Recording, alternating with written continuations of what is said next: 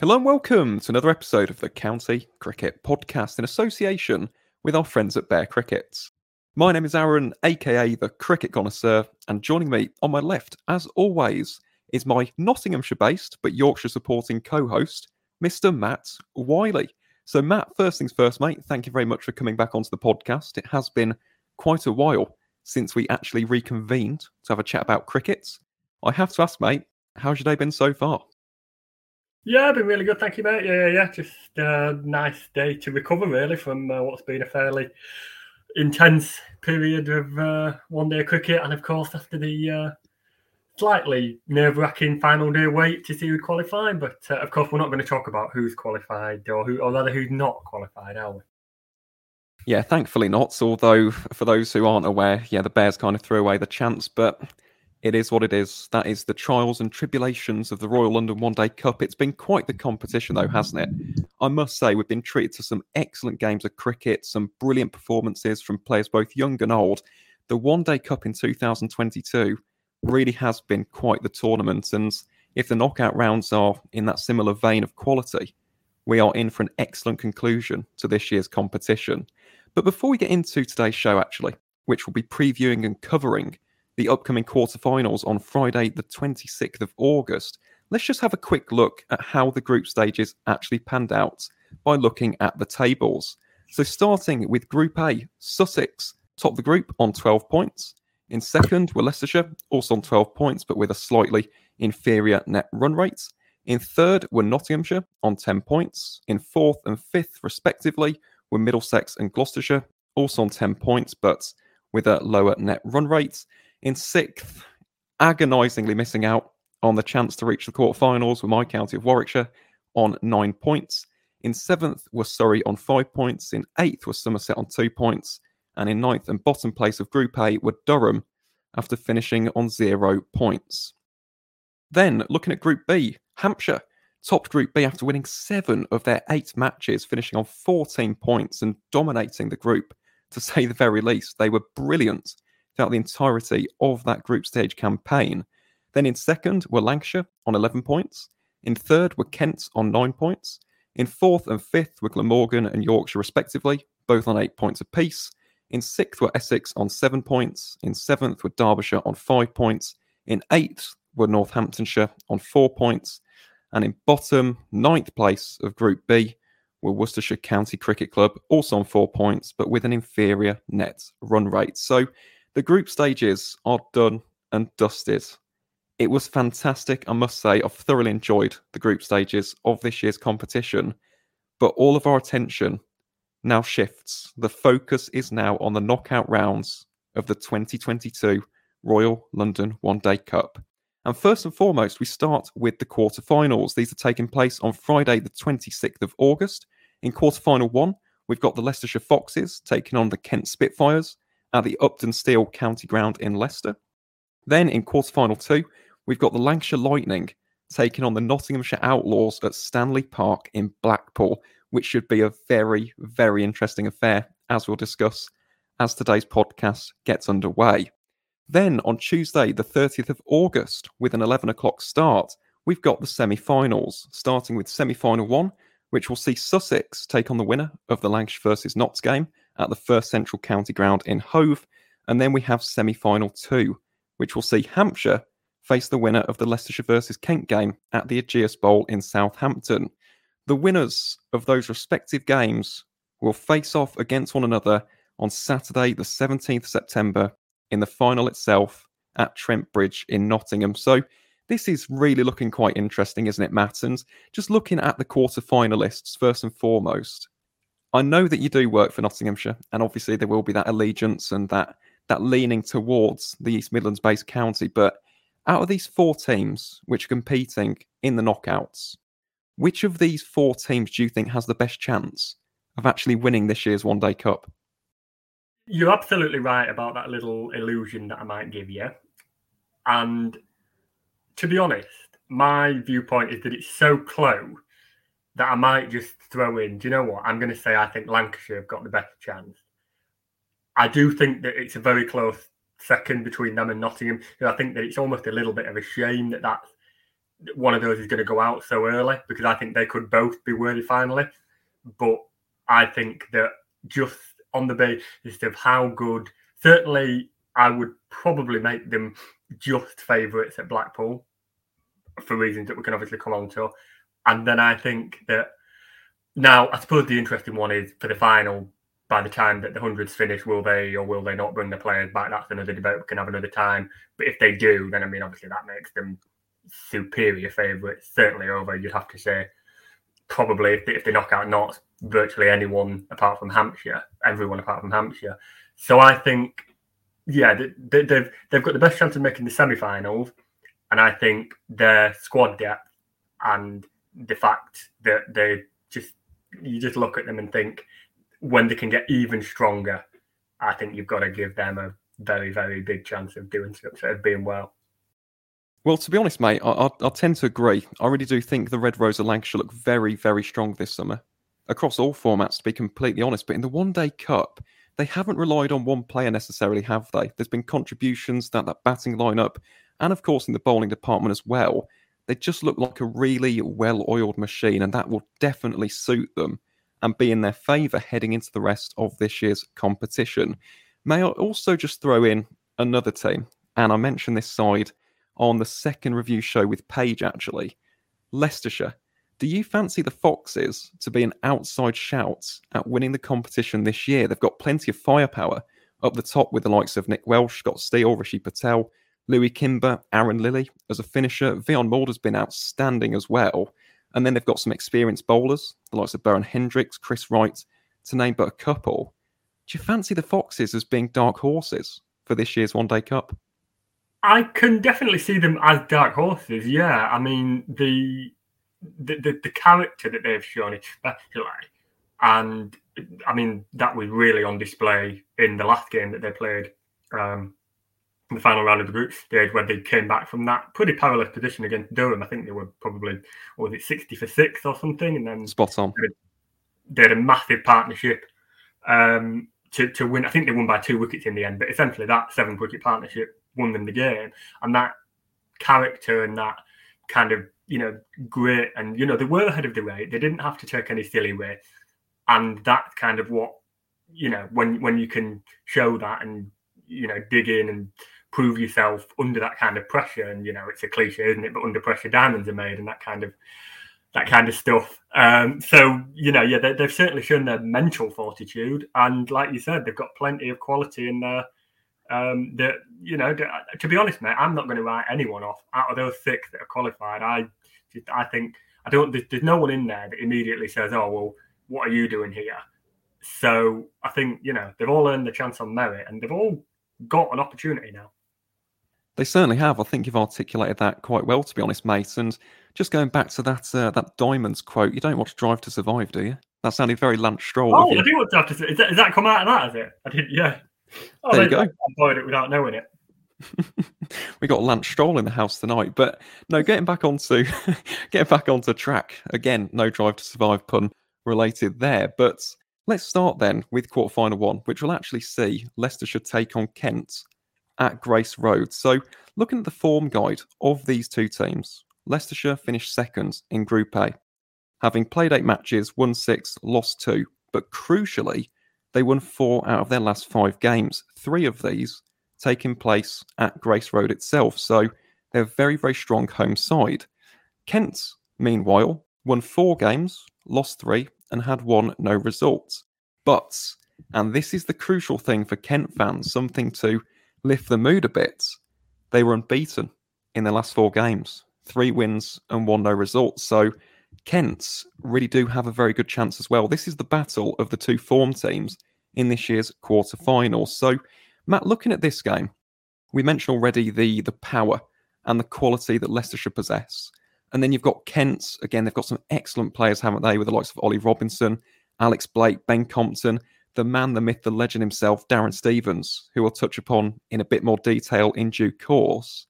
How do you see this game playing out? And what are the key battles, key matchups, and the key players that we should be looking out for heading into this encounter? I think the first one that you've really got to look at for on the Leicestershire side of things might be Wiaan Mulder. he's been a really, really good, obviously, and and again, it underlines the importance of the counties like year that have to, you know, they've got less opportunity to get that overseas pick right because you know, you, your richer county can just, in theory, you know, they, they can probably have one or two. Oh, well, that didn't work. We'll go and get someone else in in the middle of July. Leicestershire, you know, have much less scope to do that. And they've absolutely got it right with Wiaan Mulder. He's been a really, really good all formats player. He can bat, he can bowl, he, you know, strong in the field. He, he's a really, really well rounded player. And, you know, he's their leading run scorer in the competition so far. So I think you've definitely got to look to him. Uh, you mentioned Ollie Robinson, of course without a doubt. I mean, I'm happy to be corrected, but I'm going to say the only double century in this year's competition. It was until Ali Orr scored one in Taunton. It was until Ali Orr scored one in Taunton. There you go. And so one He's of the only Kent player. He's the only Kent player to, to score. There you go. Well, we'll check that. Um, the only Kent player to score a double century. Um, so you know he's coming in in, uh, in a rich of form, isn't he? And I think that is you know as, as long as you've got that batter, especially that middle order batter, who can be the glue, who can who you can build an innings around. Because obviously in one day cricket, you've got that kind of, you know, you don't want to shoot off, you, you know, all all bets are off everything. You don't want to go mental from ball one because you still have to, you know, get through. The, still, there can still be a sticky period to get through. You know, it's a long innings. It's not like T20 where you've just, you know, where you just tee it off every opportunity you get. You do have to take the you know, kind of dig in. And as long as you've got that person who can be there throughout those and provide the support to the players who are a little bit more willing to to tee off, then that's really important. And so I think on the batting side of those, you've definitely got those two. Um, on the bowling side, I mean, I don't think you can really for Leicestershire. I don't think you can really look past Chris Wright, can you? Um, just bags and bags of experience. He bowled beautifully when he um, when I saw him against Nottingham. He got a six four, and it's just not only as he took the wickets as well, he keeps the run rate down, which again, you know, it's it's almost a mix, isn't it? It's like you know, in first class cricket, wickets are king. You know, it, it's all about taking the wickets for a bowler, and you know, if you get if you have to pitch it up and you get hit for a few runs, it doesn't really matter uh, because the innings are so long. But obviously, in one day cricket, you don't want to. You, have almost got to get in the balance of you want to take wickets, but you also don't want to concede too many runs. You you need to be a bit more of a skillful bowler, and I think he's used his experience to show that he's been you know all around the all around the country. You'll remember him from being at Warwickshire. Of course, yeah. Did he win you the title? I seem to remember that he Yes, him and Keith Barker, absolute yeah. legends, lovely blokes as well. Had them yeah. both on the podcast. Shout out to both King Keith and, and Righty, lovely, lovely fellas. There you go. Uh, and then just one other person that I, I want to bring to the show as well, Beuran Hendrick. He's not played all the games because obviously he's been uh, involved in the 100, but he's back and he's a massive boost for Leicestershire, definitely. Um, he played quite a part with, I mean, he's in the side obviously as a bowler, uh, another overseas player, but he is, um, he, this part he played with the bat yesterday um, against Durham to get them over the line there. So just that, you know, that, that experience at the tail end of the innings and obviously what you can almost view the quarterfinal and the, the knockout stage as a whole. It's the tail end of the tournament, isn't it? It's where the pressure, you know, the, the, if the pressure's on towards the end of an innings, each innings in the group stage, then the pressure's on throughout the whole innings because we're at the end of the tournament now. So it's um, you, are going to need that experience, and that is what Chris Wright will be able to deliver, and that is what Beuran Hendricks will be able to deliver. And I think that's what makes Leicestershire a very, very strong team, especially like you said, they're at home as well. Well, let's start with Leicestershire first and foremost, then. And you mentioned Wiaan Mulder, the fifth leading run scorer in this year's competition so far, with 452 runs at a frightening average of 90.4. He's also taken 13 wickets at 26.07. He's Leicestershire's third leading wicket taker. If he tees off in that middle order, alongside an Aaron Lilly, for example, as we saw in yesterday's game against Durham, Leicestershire have got a chance of really racking up some big runs, haven't they? And that will be crucial in particular if they bat first on home soil in front of that home crowd in a pressure situation. You want runs on the board, in particular at Grace Road. But it's interesting you mentioned Chris Wrighton's. Matt, this is going to be one of my major talking points about this particular quarter final. How important is it, in your opinion, for both of these teams to get early wickets in power play one? Both have got very, very strong top orders. And as you saw firsthand in the Notts game, with Brett Hutton taking seven, Chris Wright taking six, it's important to get early breakthroughs on this Grace Road surface, isn't it? Yeah, it is because I think that Grace Road surface doesn't always tell you the full story when you look at it. It's obviously, even if at first it can maybe appear a little bit green and look like it might do something, that's not always the case. And especially with it being, it will still be a fast outfield. I know we've had a little bit of rain, you know, certainly since the baking dry point of the summer when balls were whizzing to the boundary, but it is still, it will still be rapid. Um, and it, it's, you know, it's a small ground, so the boundary is always close. Um, I know, obviously, for, for a game like this, it, it's, it's highly likely that the pitch will be as close to the centre of the square as they can make it. But you know, even with that in mind, you know, yeah, the boundary is still close, and so yeah, you've got to get you've got to make sure that you're getting rid of those danger men at the top order in both camps because what you really don't want is one batter kind of allowing himself to start to you know afford him the confidence to take on. I think that's more crucial you don't can don't want to allow Leicestershire that opportunity because they will take it faster. You know, they know that ground and they know just the little, you know, the, the thing that the away team don't know. You know, like we always used to say, for example, um, like um, I'll use Alex Hales for an example. He always just when he was playing for England, he always did very very well at Trent Bridge because you know it so well. You know just where that shorter boundary is, or just what ball needs to be pitched to take it away, and you know just just those tiny little things. So I think that's more important on Kent's side that they don't want to allow Leicestershire to get themselves in. Well, I'd agree with that to be honest, Matt. And and something else on this surface, aside from key breakthroughs early on, you want to be getting those power play wickets in the first ten overs. Something which I don't think has been picked up on actually at Grace Road so far this year is the importance of spin bowlers. And I want to know your opinion on this. I spoke with with Paige about this actually at quite some length on the second review show. It is an underrated art form on that Leicester surface because you look back to that game and yes, Chris Writons and Brett Hutton took the plaudits, didn't they?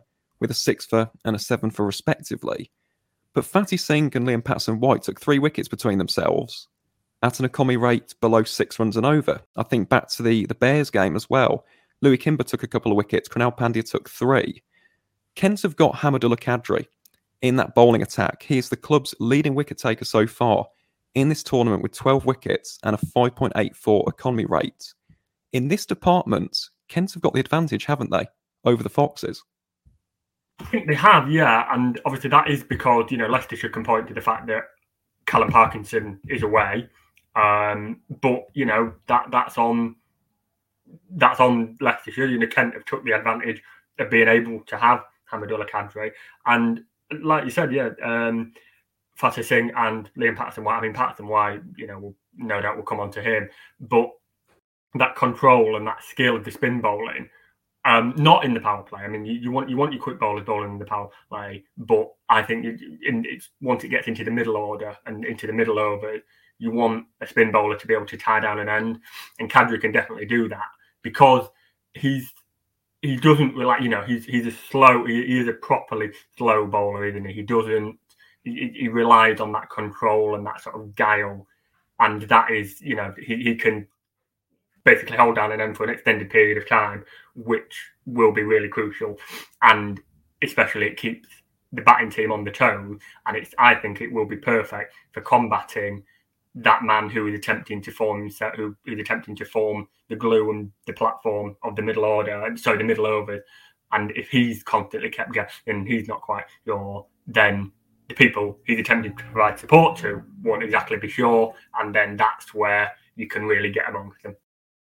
Well, the Cannons and Hamidullah's been fantastic, hasn't he? He really has been brilliant for Kent so far this summer, and again, if he gets going, yes, the the onus, the emphasis will be on seam bowlers, as it has been so far throughout this tournament. But the spinners in this game, they're going to be the unsung heroes. In particular, as you said, Matt, during those middle overs, just applying the pressure, tightening that metaphorical screw, not allowing the run rate to get out of control.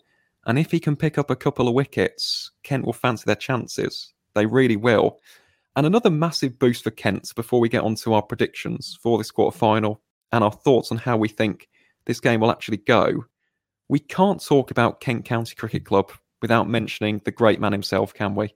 Darren, Ian Stevens, he played his last ever list A game in a Kent shirt in Canterbury yesterday, scored 49 in that game against Lancs. And isn't this just almost poetic that this could potentially be his last game? Potentially. If Kent go through, his last game could be either on the south coast or indeed in Nottingham come September. But the fact that he's going to be playing at the club which he debuted for all the way back in 1997 is pretty special, isn't it, to be honest, Matt? I mean, for us as county fans, it just puts a grin on your face and you can't help but smile because Steve O is a hero of the entire county circuit. Aside from the, I suppose, the specialness of this moment for Steve O, he's also going to be a very key player, isn't he, for this Kent outfit heading into this crunch match? Yeah, he is. Um, I mean, his experience is well, quite literally second to none, isn't it? You know that, that that's exactly what you you want out of a player like that to be able to provide. Just you know, if if they're a little bit unsure at ever any point, if you know if they're ever a little bit, if, if the captain ever wants a little bit of advice, or you know what, oh, I could do with a bit of um, you know just a bit of support, or what do you think? Um, he will be there to provide that with them. and the fact that it's at Leicestershire, um, which again, you know, I know it's a while since he's played there. It's a really long time since he's played there, but it hasn't changed much, has it? It's a very um, it, it's a it's a very classic ground, and it won't. You know, he he will know plenty plenty about it. Um, so that will aid Kent in sort of equaling um, their what you might consider a deficit from the fact that they're away.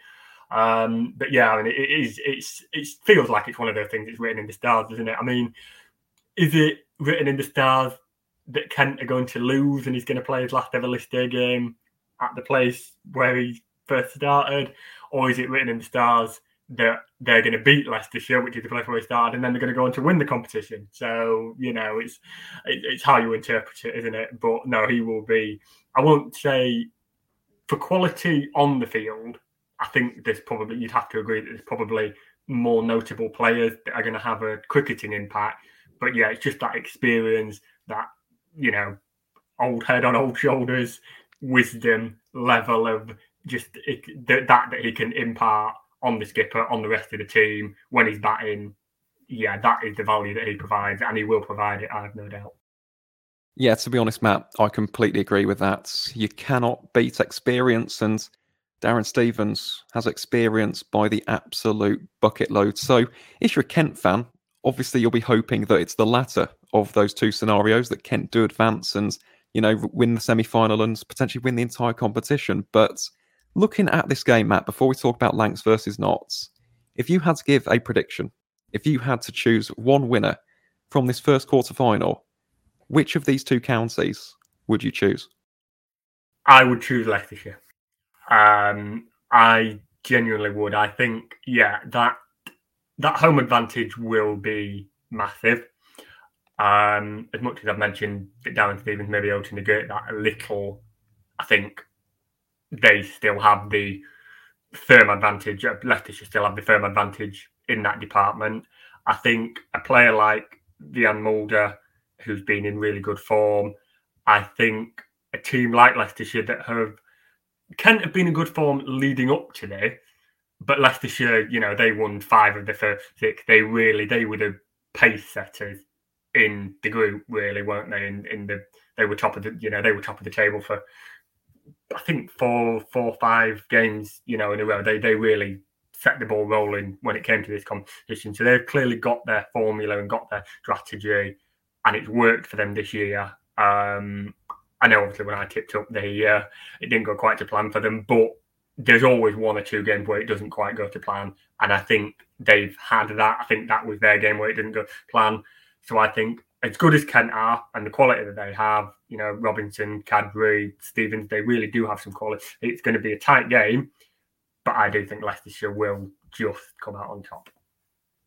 To be honest, Matt, I would agree. I've also gone with the Leicestershire Foxes, but there's one player in that Kent team who I think could just tip the scales, actually. And this might come as, a little bit of a surprise, depending on, on I suppose, who you support. But I think Alex Blake might just be a difference maker in this game. You know, he loves pace on the ball, and Grace Road has been one of those venues where it has been seam to win as opposed to spin to win.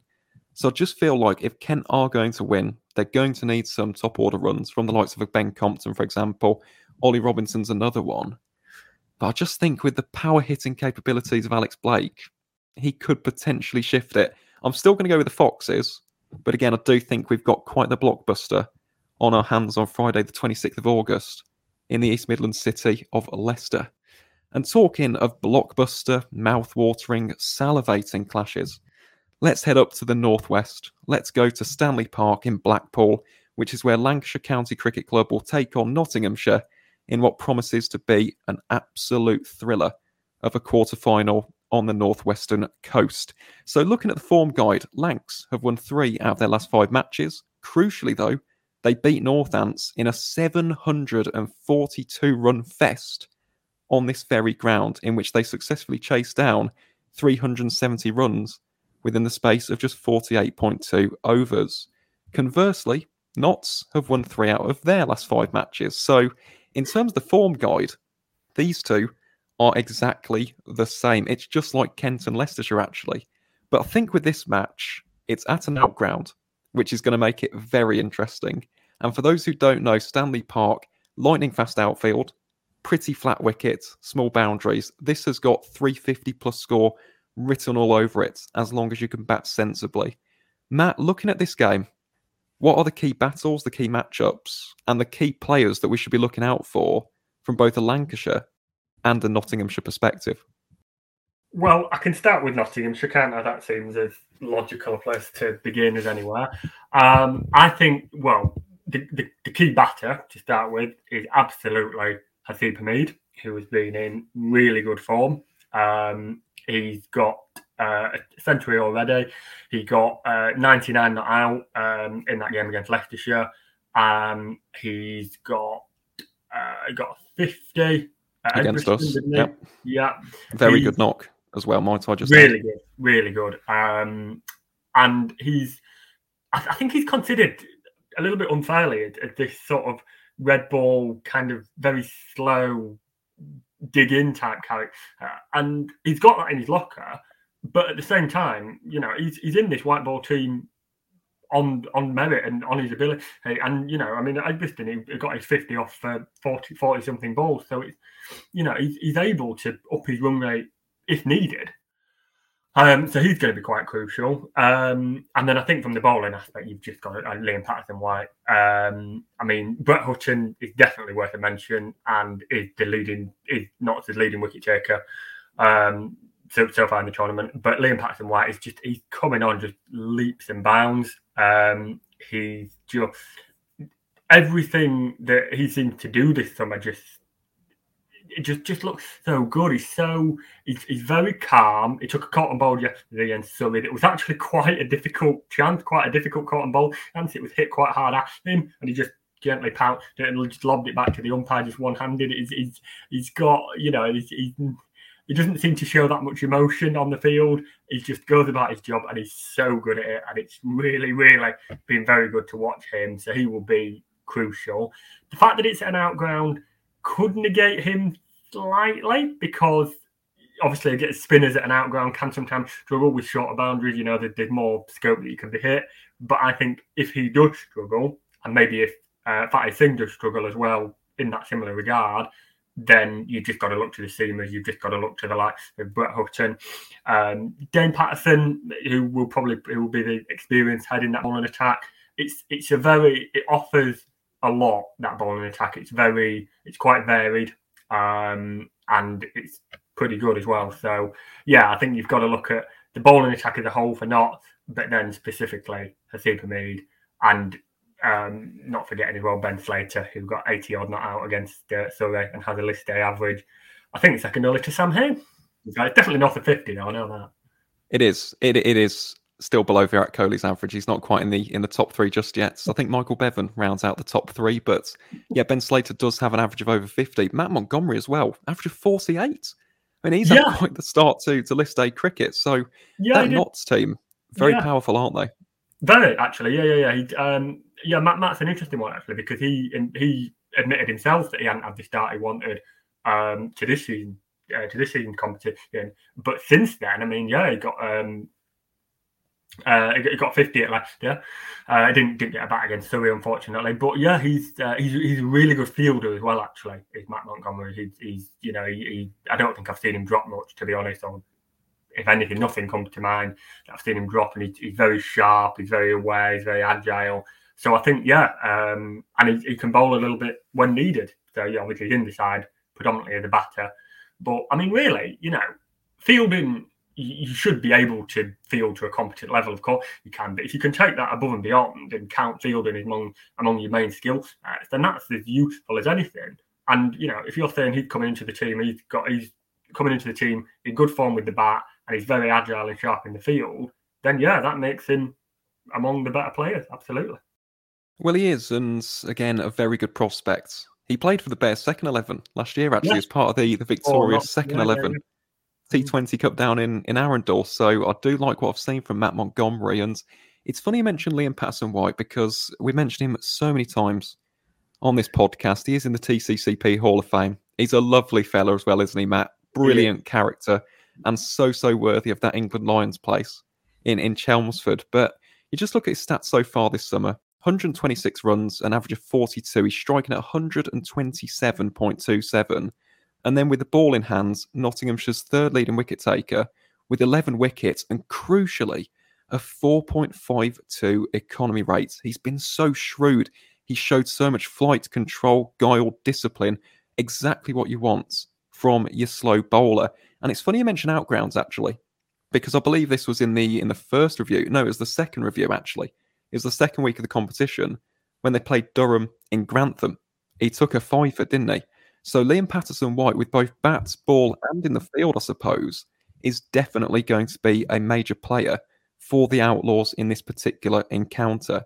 You can it's, um, always um, tell, I think, to, to, be honest, it seems to me that there's quite often you can tell how much a player is worth to a team, not by when he played, but when he doesn't, how much they're missing when he doesn't, and how much they missed Liam when he was away with England Lions when we played Gloucestershire and Bristol and then Middlesex at Grantham. The first, the first of the two games played at Grantham, you could just tell how much they were missing him. And Fateh Singh did as well as he could, but he has been such a revelation and such a really, really good player that you could definitely think we need a bit of Liam here right about now. We need a bit of Liam Patterson White. And then, like you say, he came back and uh, took a five for. Yeah, and his first game back from the Lions as well. Just again, great player. Definitely someone yeah, to watch out for uh, across formats, to be honest, heading into the future. And talking to someone who has had an incredibly impressive tournament so far with the ball in hand, Brett the Hitman Hutton. 19 wickets. He is the leading wicket taker in this year's competition alongside Sussex's Ari Karvelas. He's taken his wickets an average of 13.89. And obviously, we've already spoken about the sevenfer. But in this game, up in Blackpool, it's going to be so important to get early wickets in the power play. On a high scoring ground, you've got to stem the flow of runs as soon as possible. Matt, in terms of what you've seen from Brett so far this summer, what has made him so dangerous and so potent in this Nottinghamshire attack? I think he's one of those very few players that can extract a bit of movement out of the white ball. Um, I did see that off the surface at Grace Road. Actually, he's, you know, it, it, it's common knowledge that that white ball does the white ball does not move as much as the red ball. But there are players. I mean, you know, if you look to the international arena, David Willey probably one of the most proficient people. Bhuvneshwar Kumar as well. Can't forget yes, him. Bhuvneshwar Kumar is India. You know, anybody who can swing a white ball, you know, really is really good. And he doesn't, you know, he doesn't hoop it round corners. He's not, you know, Jimmy Anderson, but he, he was extracting just a little bit of movement and he gets quite a few of his wickets from nicks behind. You know, he can he can build that pressure and he can encourage, he can induce that nick. He's quite good at doing that. He's quite good at moving because he's not the fastest. Eh? He's not got the most aesthetically pleasing action either. It seems almost quite. I mean, I'm not. I'm not going to say. I'm not going to say chuck it. I'm not saying that because he doesn't chuck it. He absolutely doesn't. But it, it does seem a little bit almost laboured. He does kind of he doesn't approach the crease in the fastest way. He, he, uses his, his, his left arm for a lot of balance, and then he he, he just his action is. I can't really describe it to you. The, the, the, best thing I can say really is just go and have a look go, go and have a look at the highlights on you. You can just go and see what you make of it, because yeah, it's it, it's not. I don't want to call it ugly, but it's not beautiful. But it is effective. It really is effective. It's effective in getting that movement off the surface and finding the edge of the bat, and that's what makes him so dangerous. Because to be honest, I didn't think he was much of a wicket taking bowler. I thought he was the thin bowler that kind of held down an end. And I think more in the championship he is. He, holds down an end and he lets Luke Fletcher, Dane Paterson, Jimmy Pattinson take the be the ones that kind of steam in full blooded and take the wicket. But he's been the you know in the absence of Fletcher, in the absence of Pattinson, who's obviously not playing in this tournament, has he he has kind of stepped up to be one of the most thin, one of the more wicket taking bowlers and you know, he's he's done that really, really well. He takes the new ball and he's almost allowed the younger players, the likes of Toby Pettman, to take the role of bowling well and tying an end down while he takes the wicket. And I think that's very crucial that you know he can change his role in the team so well. And he's such a he's he's a very he understands the game very, very well. He's very quiet, he's very well spoken but he's very he he knows he knows the game. He understands the game very well. And again, you know, like like a Darren Stevens, he to have that level of knowledge in your team is really really good. He you know feels at mid on, and um, he's, he's right there watching what the ball's doing, even when he's not even when he's not bowling, and he knows exactly what's going on and if something's not right, what needs to change. He's a very useful asset, I think. Well, he most certainly is, Matt. And again, if he can utilise that wicket taking prowess to get some early power play wickets for the Outlaws, they will definitely fancy their chances of coming away from the Northwest with the W in hand. Just as long as one of those power play wickets is Keaton Jennings, that's all I can say. Well, it's funny you mentioned Keaton Jennings, actually, because let's go on to our chat about Lancashire. And let's talk about their keys to success in this particular game, because that opening partnership is quite something, isn't it? Let's be honest, between Keaton Jennings and, and Luke Wells. Luke Wells has scored 278 runs with an average of 39.7. And then you've got Keaton Jennings, 272 runs, average of 54.4. Jennings is striking at 85.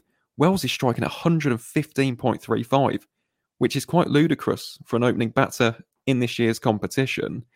In terms of those two, if they can lay the foundation for the likes of a Rob Jones, a Stephen Croft, playing at his home venue. That must be so, so, so brilliant for him, mustn't it, as a cricket fan? Brilliant to play at your local club in knockout cricket does not get much better than that. Then they've obviously got the likes of George Lavelle as well, Dane Vilas coming back into the mix. They've got a really interesting squad dynamic, haven't they, Lancs? Because so far this summer, it's not been a case of a Middlesex, for example, who have had Stephen Eskinazi just dominating from ball one in the competition, or a case of Warwickshire relying so heavily on the likes of Rob Yates and Dom Sibley. It seems with this Lancashire team, they've actually got that perfect balance of having a side which contributes in all departments and contributes pretty equally. They haven't got anyone in the top 10, for example, when it comes to, to leading run scorers. But what they have got is consistency throughout the entire batting lineup. And in terms of Luke Wells in particular, Matt, just a few words on how impressive he's been in this campaign so far. I mentioned already the batting stats. He is also Lancashire's second leading wicket taker, or joint leading wicket taker, I should say, with nine wickets at an average of 26.77. He's got to be the big wicket, hasn't he, for Notts. And of course, if you're a Lancs fan, he's got to go big. I would agree with both of those. Yes, he. I mean, he, he's almost that one that you don't really realise, isn't it? Because everybody, I mean, you know, like like like I, I was just saying there, Keaton Jennings is the one who stands out as the big name that you want to get rid of. But you know, he, Luke Wells is the one that just slips under the radar, and because people aren't paying him much attention, he's allowed to. Uh, you know, he's he's not considered if he's you know not considered as big as Keaton Jennings, then that gives him more scope to go on and score the run because perhaps teams are target, you know, teams are targeting getting rid of Jennings over getting rid of him when that's not really the ideal way to go about things. Yeah, like you said, he's, he's so valuable to that team. He just he does everything, and he's another experienced head, isn't he? He does um, he does everything well, and I think as well he's trusted to the point that he was bowling. You know, in that um, game against Kent yesterday that went right down to the wire, he was bowling there right at the death. So that kind of shows you how much they trust him with ball in hand that you know he's not just a middle order tie it down. You know they're going to let him bowl right at the death, right at the crucial point when the game is being decided. That that you know that yeah that is how much they trust him. And to me, there's no bigger endorsement or example of that confidence that they've placed that they're placing in him that they're letting him do that because they know how good a player he is and you know like like you said he's delivered um, on on that faith quite a number of times so far both with ball and in fact with bat as well he, he most certainly has and you know even to this day I'm, I'm still shocked that sussex let him go when there was that massive exodus from the south coast the fact that luke wells was just allowed to leave so so easily, it seemed. It really has been Lancashire's gain, and he's been brilliant across all three formats. So Luke Wells definitely does deserve a mention, to be honest. On today's podcast, I think he's had an excellent season in 2022 across all three competitions. And just looking at Lancashire's bowling attack, this is really interesting, actually. Out of the quarter-final teams, Lancs have actually got the most economic bowling attack out of any of those four teams. Just one bowler, Jack Blatherwick, has gone at over six runs and over. And even then, he's only gone at 6.94 runs and over. It's not like he's going at 10, 11 runs per over. So, not so going to have quite the, the stern test. I know it's quite a high scoring venue. Is Blackpool, the small boundaries, the fast outfield, and the flat wicket. But again, this Lancs team, they just gel so brilliantly. They've got some real wicket takers with the likes of a Luke Wells, for example, a Danny Lamb, a George Balderson, just to name but a few. I really do fancy their chances, and I think that leads me beautifully actually into our concluding segment of of this particular analysis, which is our prediction. I hate to say it, Matt, because you are obviously affiliated with Notts and you're a massive Yorkshire fan. But in fact, do I hate it? No, I take great pleasure in it. Actually, I take great pleasure in saying this. I think that the Lancashire Lightning are going to beat Notts. I think you're going to be disappointed on Friday, just as I was disappointed on Tuesday with Warwickshire. So I'm going to go with the Lightning. Lightning will strike twice, and they will go through to yet another semi-final in this year's white ball competitions. And I do think they've got a very strong chance of of winning the entire thing. I'm guessing that you would you'd agree with me on that, wouldn't you? I, I am in agreement with you on that. Unfortunately, yeah, it's um... that doesn't happen very often. I might, I might have to screen record this, Matt. My goodness, this is TCCP history. Just blackmail me for it. Yeah, get um, get, get me on video saying Lancashire are going to win. Um, no, I think it, it's a matter of heart versus head, isn't it? And I think, to be honest, you've always there's, there's definitely occasions where you want to go with your heart, but uh, I think no, when predictions are, and you know, you, you have to take the, the, the data and the the fact into account, don't you know? I think that it's going to be Lancashire. Unfortunately, I said it right at the beginning, didn't I? That it's uh, you, you look at those two, it's going to be close. There's no doubt at all it's going to be close, but yeah, that. Uh, like we said with Leicestershire as well, the home field advantage. The um, Blackpool is not a new venue for Lancashire either. It's they've played three of their four games there, haven't they? So it's yeah, it will be close, hard fought. Both teams got some really quality players, but I do think ultimately it's just going to be Lancashire that will squeak it. Interesting. So actually, we're in agreement on both quarterfinals. I think we are. I think that's TCCP heritage. I really do. I don't think we've been in agreement on on both games before, no matter the format, to be honest. But again, even though we are in agreement, I think it is important to to just state the fact that this could go any way. Kent's a very strong side, and Notts as well. Someone we haven't even mentioned, Sol Budinger. He's going to love this venue, isn't he? Small boundaries, fast outfield, lots of pace on the ball as well. He'll be an interesting one. As long as he stays where he is, as long as he bats for longer than ten overs, yeah. Well, exactly, but that is something which which Lancs have got to be very wary of because if he does get knocked off to a very oh, quick start, yeah, again we could be seeing something well in excess of 300, if not 350, on the board. So, again, this has got the the makings of a brilliant clash. Both of them have the makings of, of potential classics in this year's Royal London One Day Cup. And yeah, do let us know who do you think will reach the semi-finals of the 2022 Royal London One Day Cup. Feel free to let us know via Twitter at the County Cricket 2 or via Instagram with the County Cricket Podcast, as we are on the podcast description. So please feel free to let us know your opinions on either of those two platforms. But Matt, that is essentially it for today's bumper show. Obviously, it's been an absolute pleasure. I think it's been a very good show. I've, I've thoroughly enjoyed it, as usual, mate. So just before we say our final goodbyes, anything to plug or promote? Social media channels, websites, anything like that, mate? Nothing from me, mate. No, no, no. Just, uh, just hopeful that uh, we'll get a couple of, uh, well, you know, I'm, I'm going to say a couple of really good quarterfinals, but to be honest, let's just hope for uh, five really good knockout matches from here until 17th of September. Oh, absolutely. I mean, I'm just looking forward to it. I really am. I know that my county are out, but the One Day Cup, it is just, it's so captivating. It's a very engrossing competition, and there's so many different permutations as well, aren't there? It's it's really good cricket. Who, who, do I, I want to said, win? I know you said who you think are, but who do you want to win it? That's an excellent question. I think I might have to save that for the semi-finals. Okay. To be completely honest, it's between two. I'm not going to reveal them just yet, but I think we'll we'll discuss that in more length for the for the semi-final preview. But yeah, I do have my eyes on on two counties in particular. One of them is from the south coast. That's the only thing that I'll give away for the time being. But that is essentially it from us two here at the County Cricket Podcast for today's episode. To each and every single one of you wonderful listeners, thank you very much for tuning in. And as always, guys, we'll see you on the next one.